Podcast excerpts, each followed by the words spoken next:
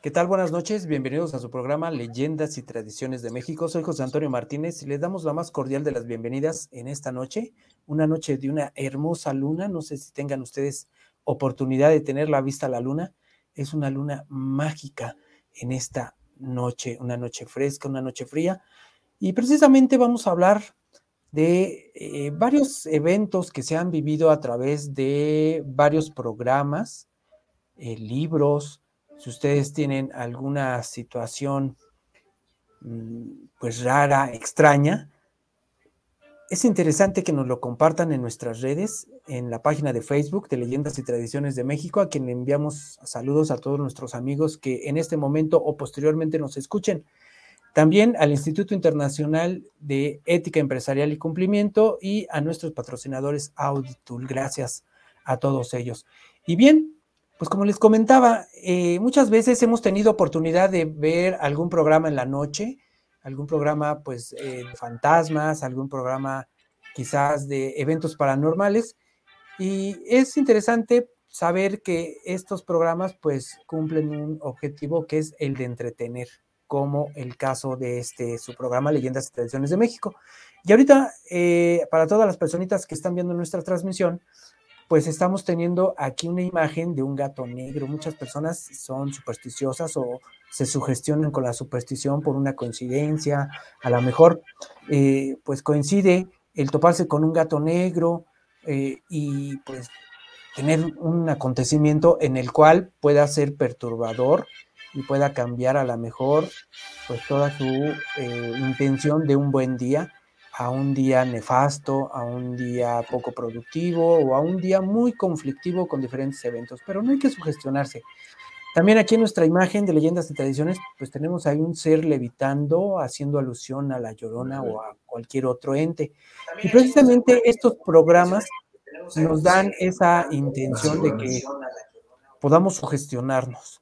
Y la sugestión juega un papel en nuestra mente muy importante porque de ahí puede causar algún temor en el cual podamos tener sin duda algún evento que pueda pues eh, dañarnos en algún momento por un descuido o por estar pensando en eso que escuchamos o que vimos, ya que es importante pues no tomarlo más que como un entretenimiento. Muchos canales, muchos eh, libros pues hacen una adversión por ahí les voy a contar esta experiencia que tuvo su servidor precisamente al leer el libro de Cañitas del autonombrado cazafantasmas Carlos Trejo.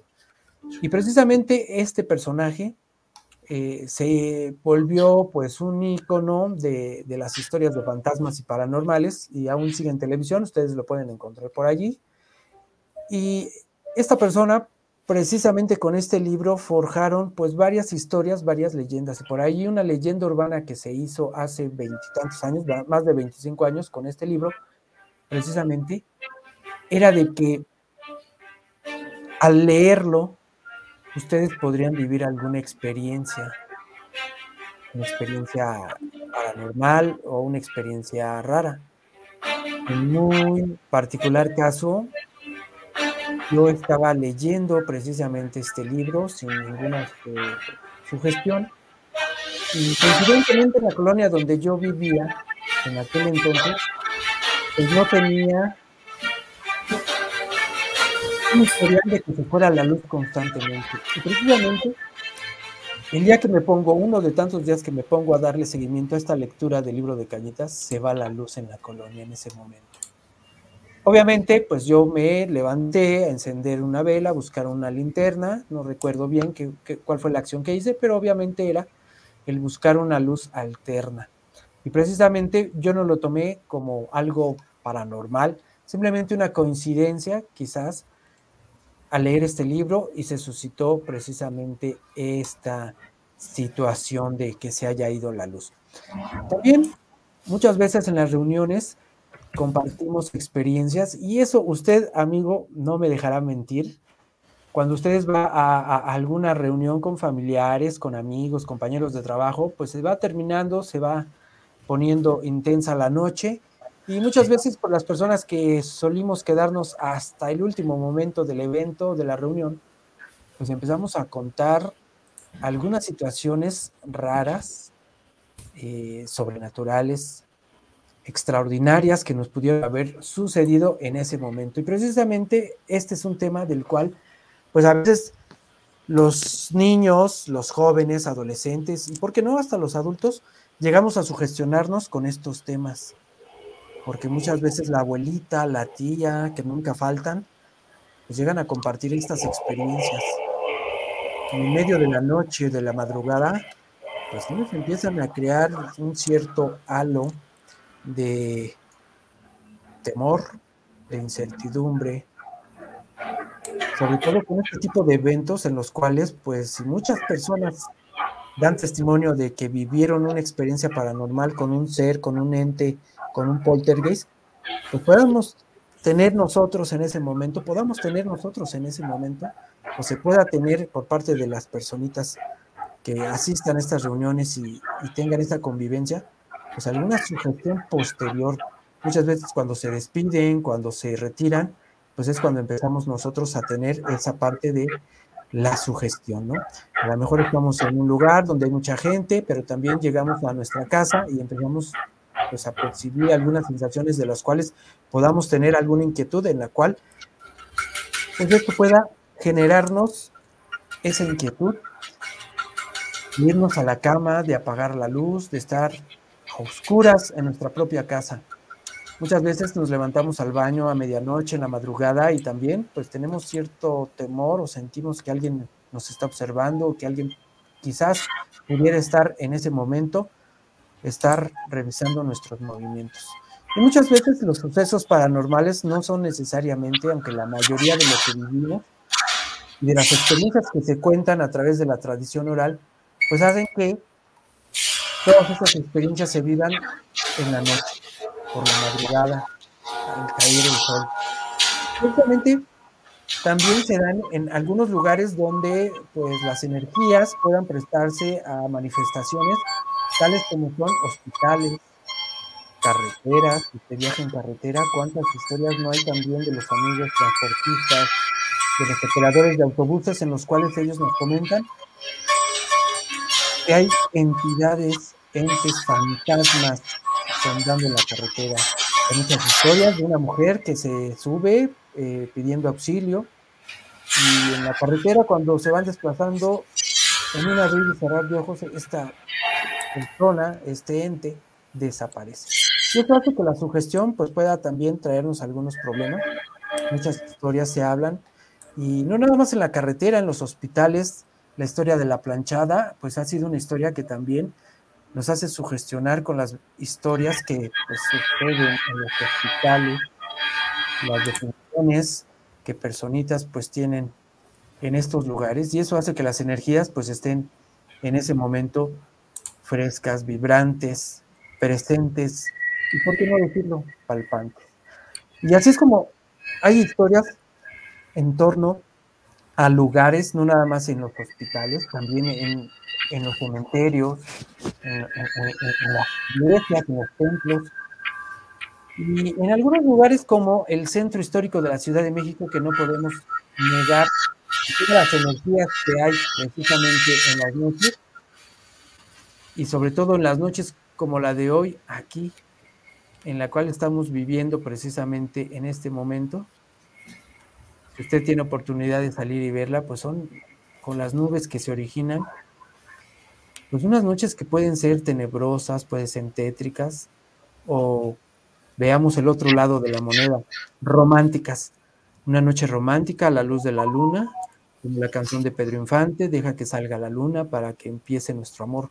Pero también pueden ser los eventos en los cuales puedan salir estas entidades, los los fantasmas, las, los entes. Y si me permiten, vamos a narrar una historia muy breve, precisamente que sucedió este evento en una carretera, en un viaje en autobús, que un amiguito, una persona, pues tuvo a bien de viajar, de trasladarse a otra ciudad aquí mismo en la República Mexicana, y precisamente él vivió una experiencia con una entidad que no sabía si estaba muerto, o por qué deambulaba este fantasma en la carretera. Y vamos a enviar saludos también a todos los amigos que pues a lo largo de la transmisión en nuestra página, más de 3.700 seguidores, a los cuales agradecemos, pues me comentaron ya en mensajes personales que eh, pues ellos tienen también algunas historias que quieren compartir.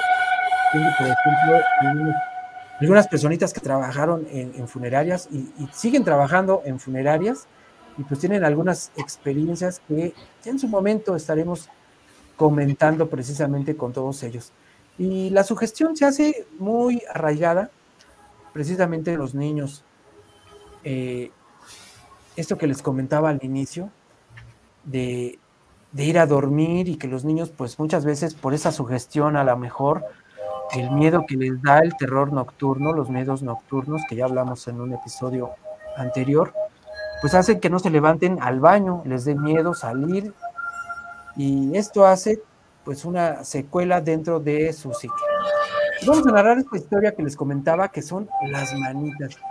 Y fíjense que desde esa misma noche, narra la persona que comparte esta historia, dice, mi vida cambió por completo.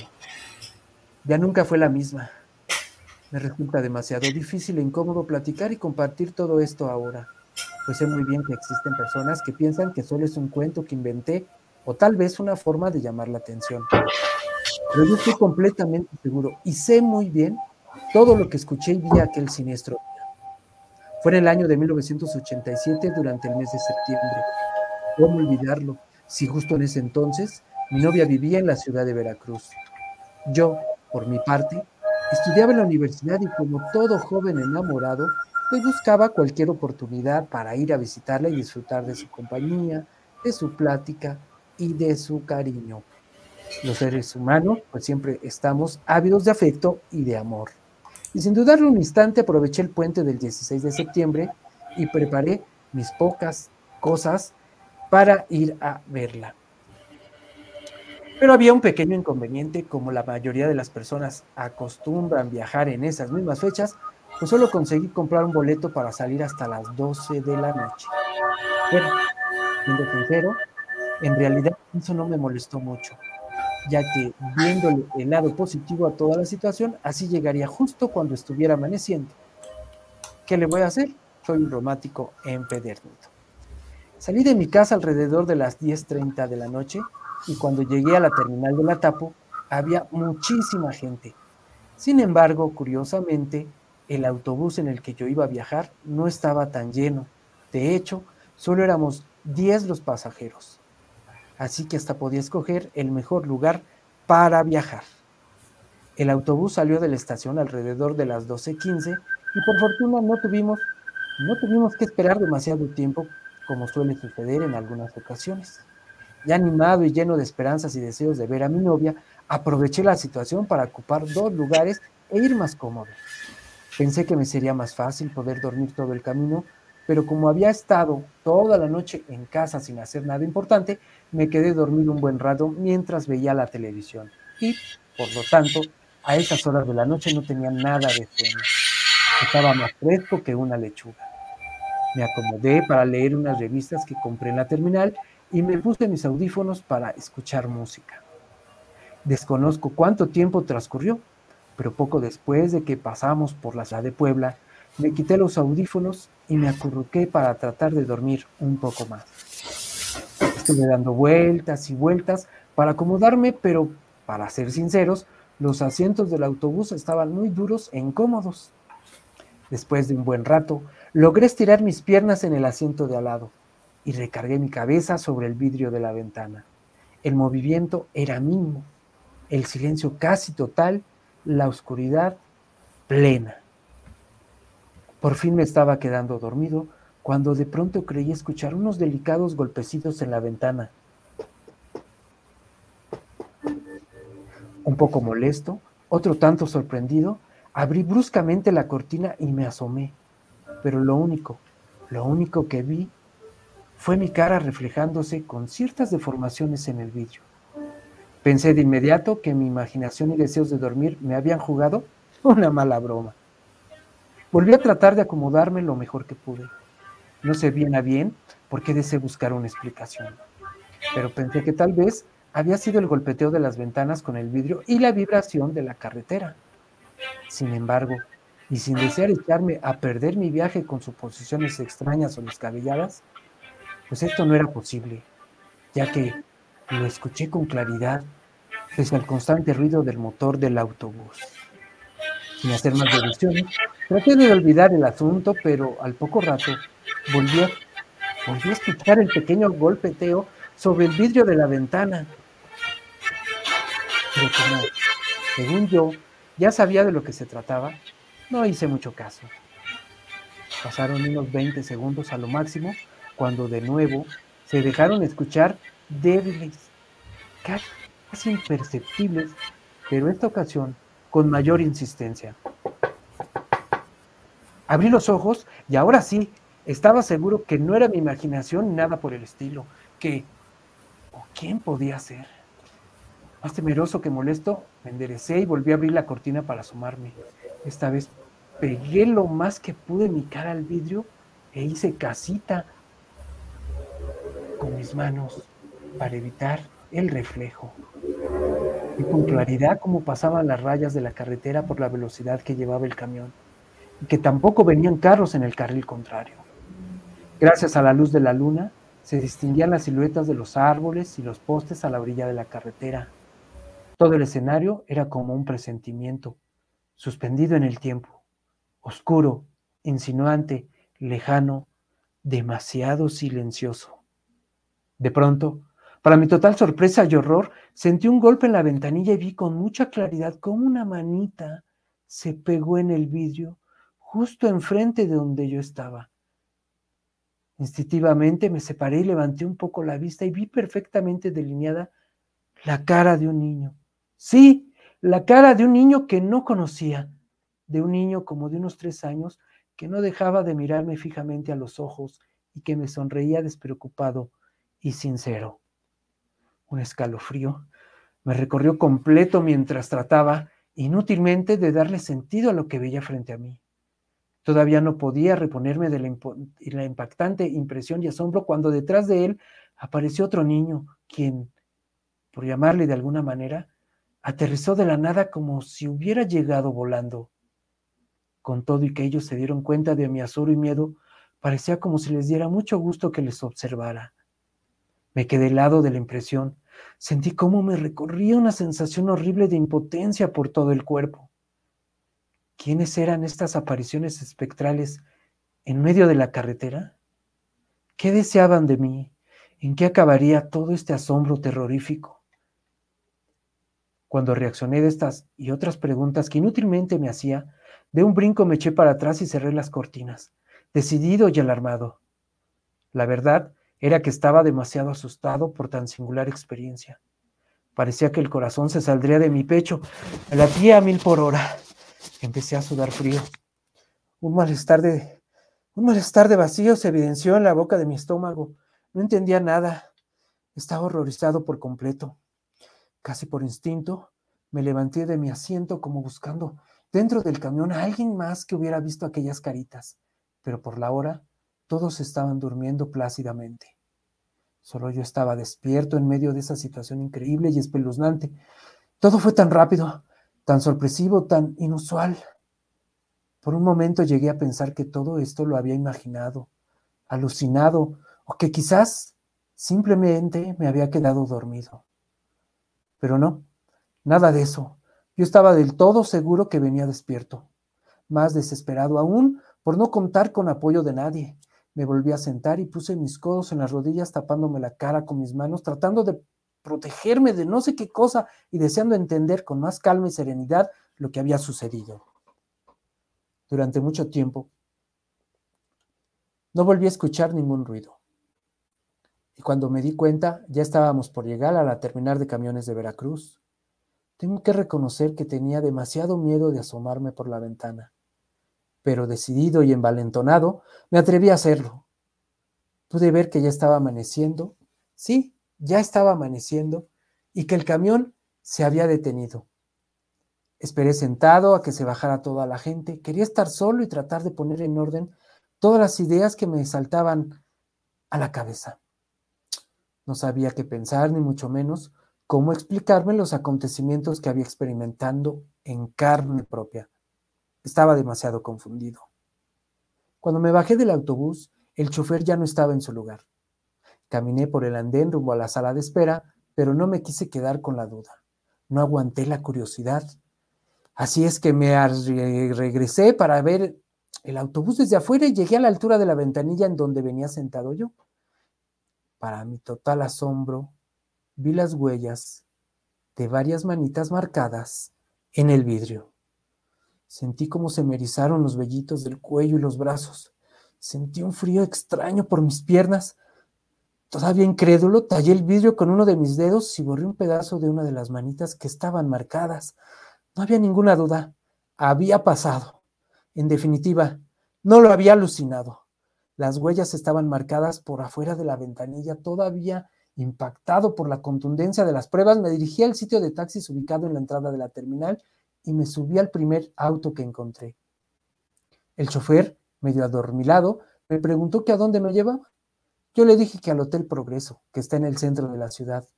Es el lugar donde siempre me hospedo, pues sus tarifas son muy económicas y los cuartos se mantienen siempre limpios. Sin decir ninguna palabra durante el trayecto, le pedí al taxista que me dejara en una fonda, de esas que están abiertas las 24 horas. Necesitaba relajarme de inmediato, ya que mi cabeza era una tormenta de emociones y la verdad, no tenía ganas de dormir. ¿Quién podría hacerlo después de tan singular experiencia? Pagué la dejada y entré a la fonda con las manos en los bolsillos de la chamarra, ya que el frío de la madrugada era cada vez más intenso. Me senté en una silla de la mesa del fondo y pedí un café caliente y bien cargado. Mientras esperaba, me rascaba la cabeza una y otra vez. Todavía no daba crédito a lo que me había sucedido. Estaba incrédulo y me veía, sí, y me veía, dale que dale con el dedo índice de la mano derecha, que fue con el que había tallado la huella de aquellas manitas. Como a esas alturas me dolió un poco la cabeza, saqué de la chamarra un par de aspirinas y busqué al mesero para pedirle un vaso con agua. Pero no había nadie cerca y me levanté hacia donde estaba la cajera. Le pedí el agua y de buena gana me dijo que enseguida me atenderían, que por favor no me desesperara. Mientras esperaba, empecé a hojear el periódico que estaba sobre el mostrador y, al llegar a la sección policíaca, encontré un encabezado que me paralizó por completo. Hoy se llevará a cabo el funeral de los dos desafortunados niños que perecieron ayer en accidente automovilístico. Con mayor curiosidad, continué leyendo esta tarde sepultarán los restos de los dos infantes Raúl y Santiago, hijos de la conocida familia Sepúlveda, que resultaron muertos en fatal carreterazo mientras viajaban a la Ciudad de México la tarde de ayer, cerca del kilómetro 87. El ingeniero Sepúlveda y su esposa continúan en estado de coma y se reporta su estado como delicado, por lo que no podrán asistir al sepelio. La ceremonia se efectuará a las 13 horas en la capilla del Panteón de Dolores. Sin dar crédito a lo que leía, no pude evitar en sentirme invadido por una gran ansiedad, por una evidente angustia que me, que me cercenaba las ideas y las emociones, ya que de alguna forma presentí que esta noticia estaba relacionada directamente con el evento que había presenciado un par de horas antes a través de la ventana. Más confundido que nunca y sin decir una sola palabra a nadie, salí de la fonda y me dirigí de inmediato a la casa de mi novia. Esperé a que dieran las ocho de la mañana y toqué a la puerta. Como ya me esperaba, ella salió casi de inmediato y después de saludarnos cariñosamente, le dije que nos fuéramos a desayunar al Vips, que está en la plaza principal. Como pude, le expliqué que tenía algo muy importante que platicarle.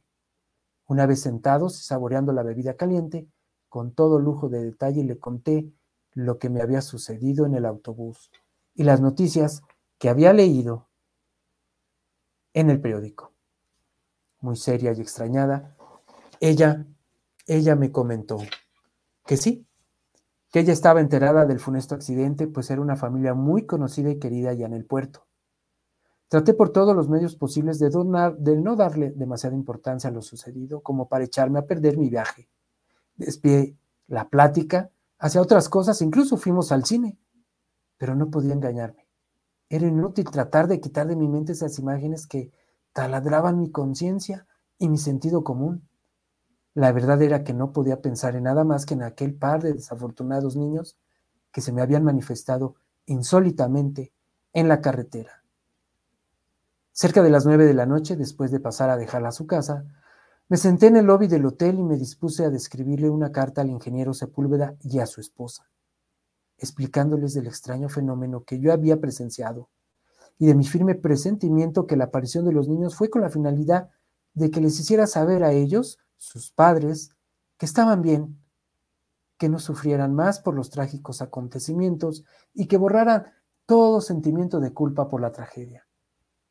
Yo, de alguna u otra manera, sabía que ellos pronto saldrían del coma y recibirían mi carta. Han pasado más de 14 años. Blanca ahora es mi esposa.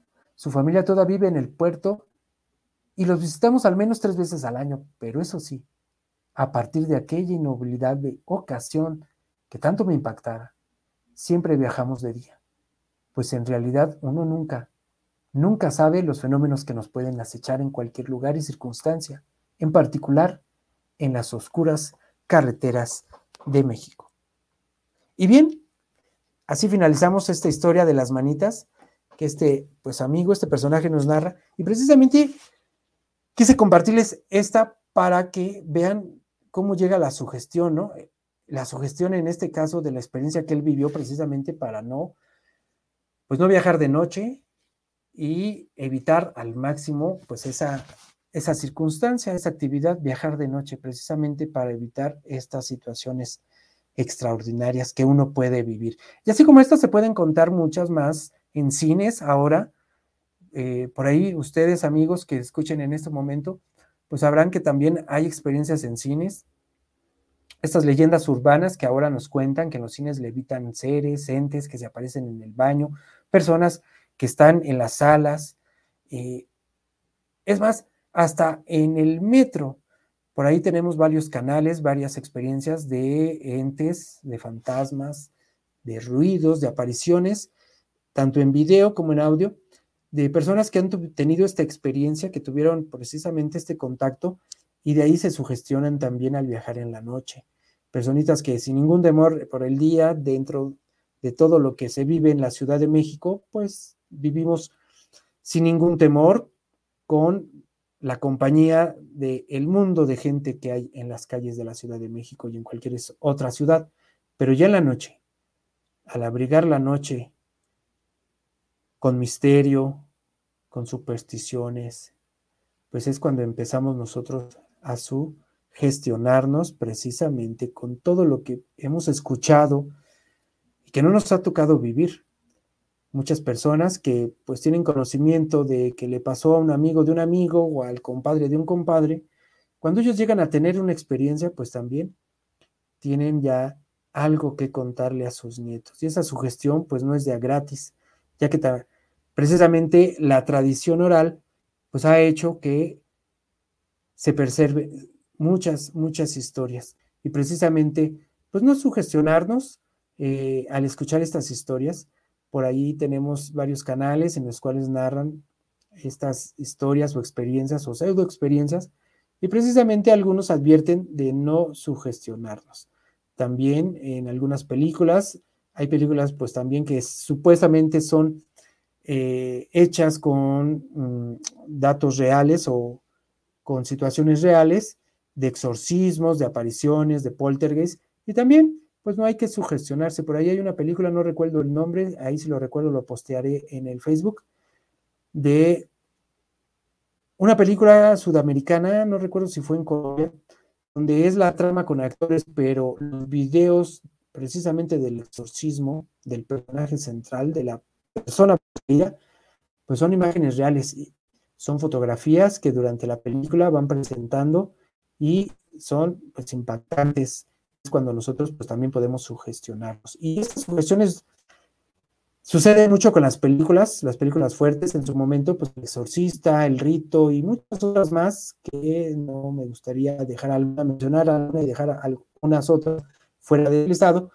Y este comentario pues también pueden causar esa sugestión, la sugestión a la noche, las películas de la trilogía de Tawada, precisamente de Más Negro que la Noche, Esta Noche hasta el Viento tiene Miedo y Hugo, el Niño de Piedra, pues son parte de esta trilogía de películas de terror del cine mexicano.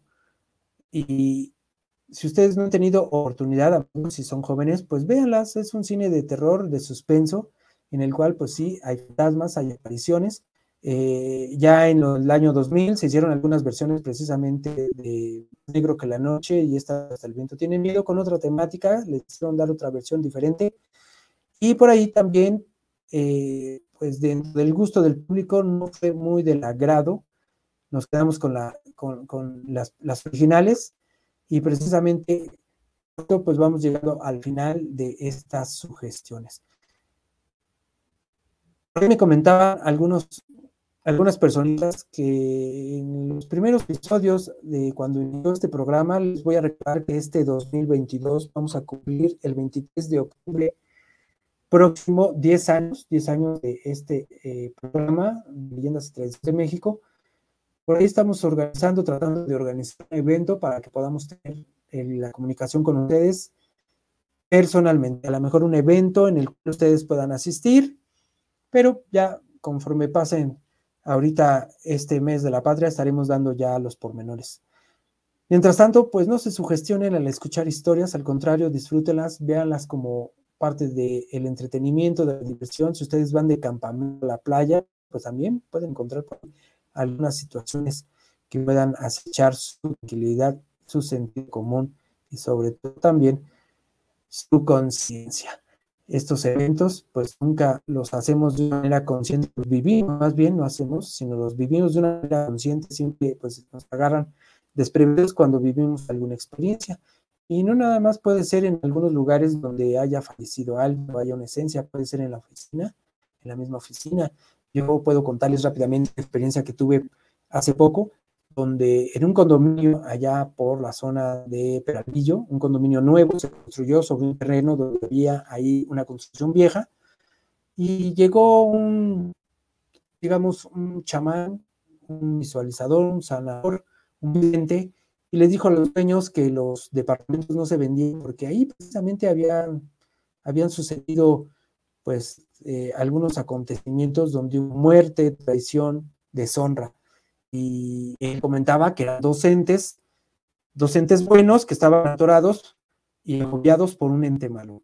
Este personaje, el vidente, pues le dijo a los propietarios que consiguieran algunos elementos para hacer una sanación, limpiar el mueble, los departamentos y ustedes qué creen, pues funcionó. Y de ahí es donde viene si es superstición, si es coincidencia, si es la mente tan poderosa que puede eh, pues provocar estas situaciones.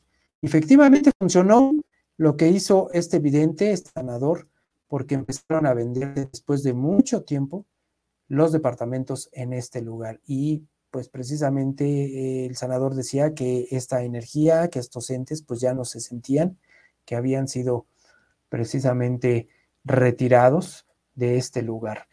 Eh, para mi sorpresa, cuando a mí me contaron esta anécdota, esta experiencia, pues la verdad sí me sorprendió, porque pues yo fui testigo de que esto estaba ocurriendo y pues nos preguntábamos, oiga, pues si están bien estos departamentos, ¿por qué no, no se venden? Si tienen buen precio, tienen calidad de materiales, tienen ubicación, o sea, todas las condiciones para que una personita pueda adquirir su vivienda. Y de ahí la sorpresa que jugó pues esta esta experiencia que me compartieron. Así también, eh, pues hemos ido a algunos lugares donde ustedes pueden también encontrar energías, a lo mejor una cabaña en el bosque, a lo mejor en la playa, en algún hotel. Eh, les comento que aquí hay un hotel muy, muy, muy ubicado en el centro histórico que está sobre Izazaga, ahí frente al Salto del Agua. Si ustedes viven en la Ciudad de México, pues ya sabrán cuál es. Es el Hotel Virreyes. Y en este hotel se cuenta que la mitad del hotel está cerrado, lo voy a corroborar, en este momento lo voy a anunciar aquí con ustedes, pero voy a corroborar, pues vamos a hacer una investigación precisamente para que veamos si es cierto esto que nos han dicho varios amigos. La mitad del hotel está cerrado porque ha habido muchos suicidios ahí. Y precisamente estas energías, estos entes que se han quedado atrapados ahí, pues siguen peleando, siguen haciéndose presentes en este hotel Virreyes. Ya en su momento estaremos preparando todo esto para el Día de Muertos, que viene a pasos agigantados, para que tengamos también un programa especial de Día de Muertos y un programa especial también por el décimo aniversario de Leyenda y Tradiciones de México. Así que con esto, pues vamos a continuar esta tradición para ustedes. Si tienen experiencia, nos las puedan hacer llegar en nuestra página de Facebook, Leyendas y Tradiciones de México, o a nuestro correo también, leyendas y tradiciones arroba hotmail.com, para que tengamos la comunicación, lo puedan hacer en tiempo y forma.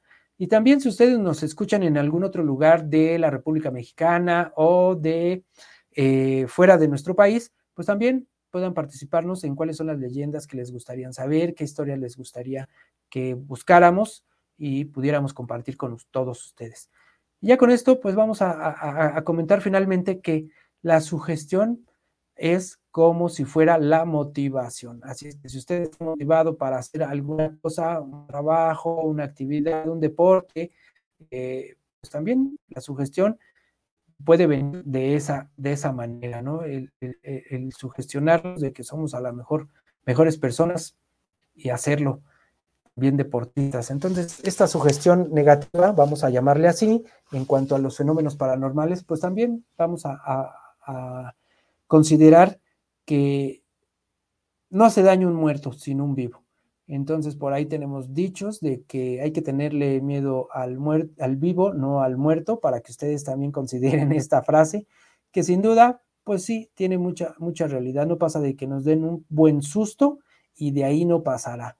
Aunque muchas leyendas también, pues narran de personajes fantásticos que pueden eh, provocar hasta la muerte o enfermedad si es que se les ve a los ojos, se le ve a la cara o simplemente con la presencia, pero ese ya será otro tema. Pues bien, no hay que sugestionarnos con estos temas, con estas temáticas de lo paranormal. Recordemos que desde que el hombre tuvo conciencia de quién era y de qué hacía en este planeta, desde que el hombre tuvo conciencia y empezó a dominar los elementos de la naturaleza como el fuego, el viento, el agua, eh, pues tuvo también la conciencia de que había cosas fuera de su naturaleza, de su conciencia, de toda explicación. Y ahí es donde vienen pues, los eventos paranormales. Estos eventos paranormales pues nada más son eh, consecuencia de alguna muerte súbita, sino también por la esencia de algún, algunas personas o entes que se hayan quedado allí. Así que considérenlo eh, no sugestionarnos con estos temas, disfrutémoslo, veámoslo con entretenimiento, compartirlo siempre con la familia, con los hijos, sobre todo no provocar miedo ni temor a los niños y adolescentes, sino al contrario, causarlos, que en estos tiempos, por pues, los niños ya se espantan con cualquier cosa. Ahora sí, como decían los abuelitas, ya no se espantan con el petate del muerto, sino con cosas más tangibles que ellos puedan ver, testificar. Muy bien, pues con esto llegamos ya al final de nuestro programa. Vamos a mostrarles aquí unas imágenes rápidamente para que ustedes también puedan disfrutar esta noche de luna. Y recordemos que la leyenda es una tradición viva que no se olvida, para que ustedes también puedan estar presentes todo el tiempo con la familia, compartiendo historias. Aprovechemos a los abuelitos, ahora que ya viene el Día del Abuelo, pues vamos a a convivir con ellos, la dicha, la gracia de tenerlos vivos, de compartir las experiencias. Ahora los chavos pues ya no quieren saber que, quién es mi abuelito, dónde conoció a mi abuelita, cómo se conocieron, cómo se casaron, bla, bla, bla, bla, Vamos a escuchar las historias de los abuelos y eso los hará también pues hacerlos vivir. El recordar es vivir. Bueno, nos despedimos. Con esto el tiempo se acabó. Nos escuchamos la próxima semana y recuerden que 23 de octubre de este 2022, décimo aniversario de Leyendas y Tradiciones de México. Que descansen y hasta la próxima. Y si escucharon este programa y llega a irse la luz, a sonar el teléfono y no les contestan, o al tocarles en la ventana, la puerta y no hay nadie, pues no se sugestionen, simplemente fue un evento fortuito, un evento que quizás alguien se quiera comunicar con usted. Bueno, no se sugestione. Hasta la próxima. Soy José Antonio Martínez. Que tenga excelente noche. Hasta pronto.